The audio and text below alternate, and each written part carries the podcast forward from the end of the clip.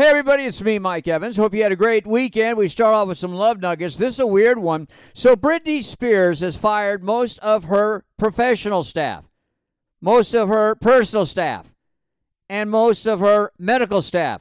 But Britney did not fire ex convict, 37 year old Paul Soliz, who is a housekeeper at her home assigned to, among other things, keeping the toilets clean.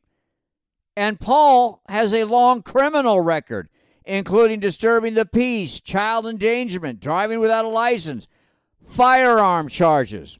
Well, here's the scoop Britney's dating this guy. At least they have been seen out together very quietly. Oops, she's done it again. Kevin Costner's estranged wife, through moving court papers, have told the judge that Kevin's offer of $129,000 a month support still not enough. She's asking for $175,057. Unbelievable. That's a month. Odds and ends Adele, who collapsed backstage at her Las Vegas show, more chronic back pain, may need surgery. It's sciatica. Friends are worried about her.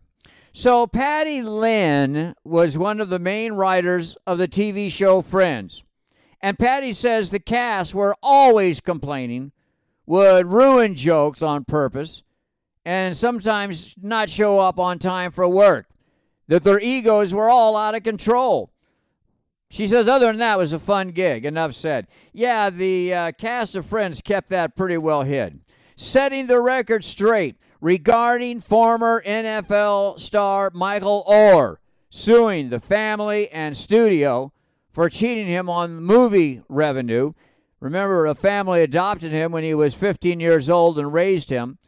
The movie was called Blindside. Good movie. The family took him in, raised him. Now he's suing them, saying he should have gotten more money for the movie. It's all bullshoy. Oher is either a liar or more probably he's just gotten some bad information. Well, Bob Barker died over the weekend. Bob Barker, called the GOAT of game show hosts, passed away exactly 51 years to the first day that he hosted The Price is Right. Bob Barker was a war hero in World War II, gave more money to animal rights activists and organizations than any celebrity in history. Bob was married to his high school sweetheart in 1945. She died just 36 years later of cancer.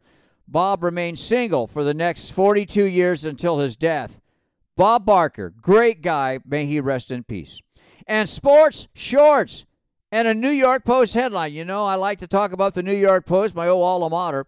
The New York Yankees record is 62 and 67 losses, and they are in dead last place. But over the weekend, the team announced that they were raising all ticket prices next year 10% across the board. New York Post front page headline on Sunday screamed, Damn Yankees. I get it. Hey, have a great day. We will do it again tomorrow. Mike Evans, see ya.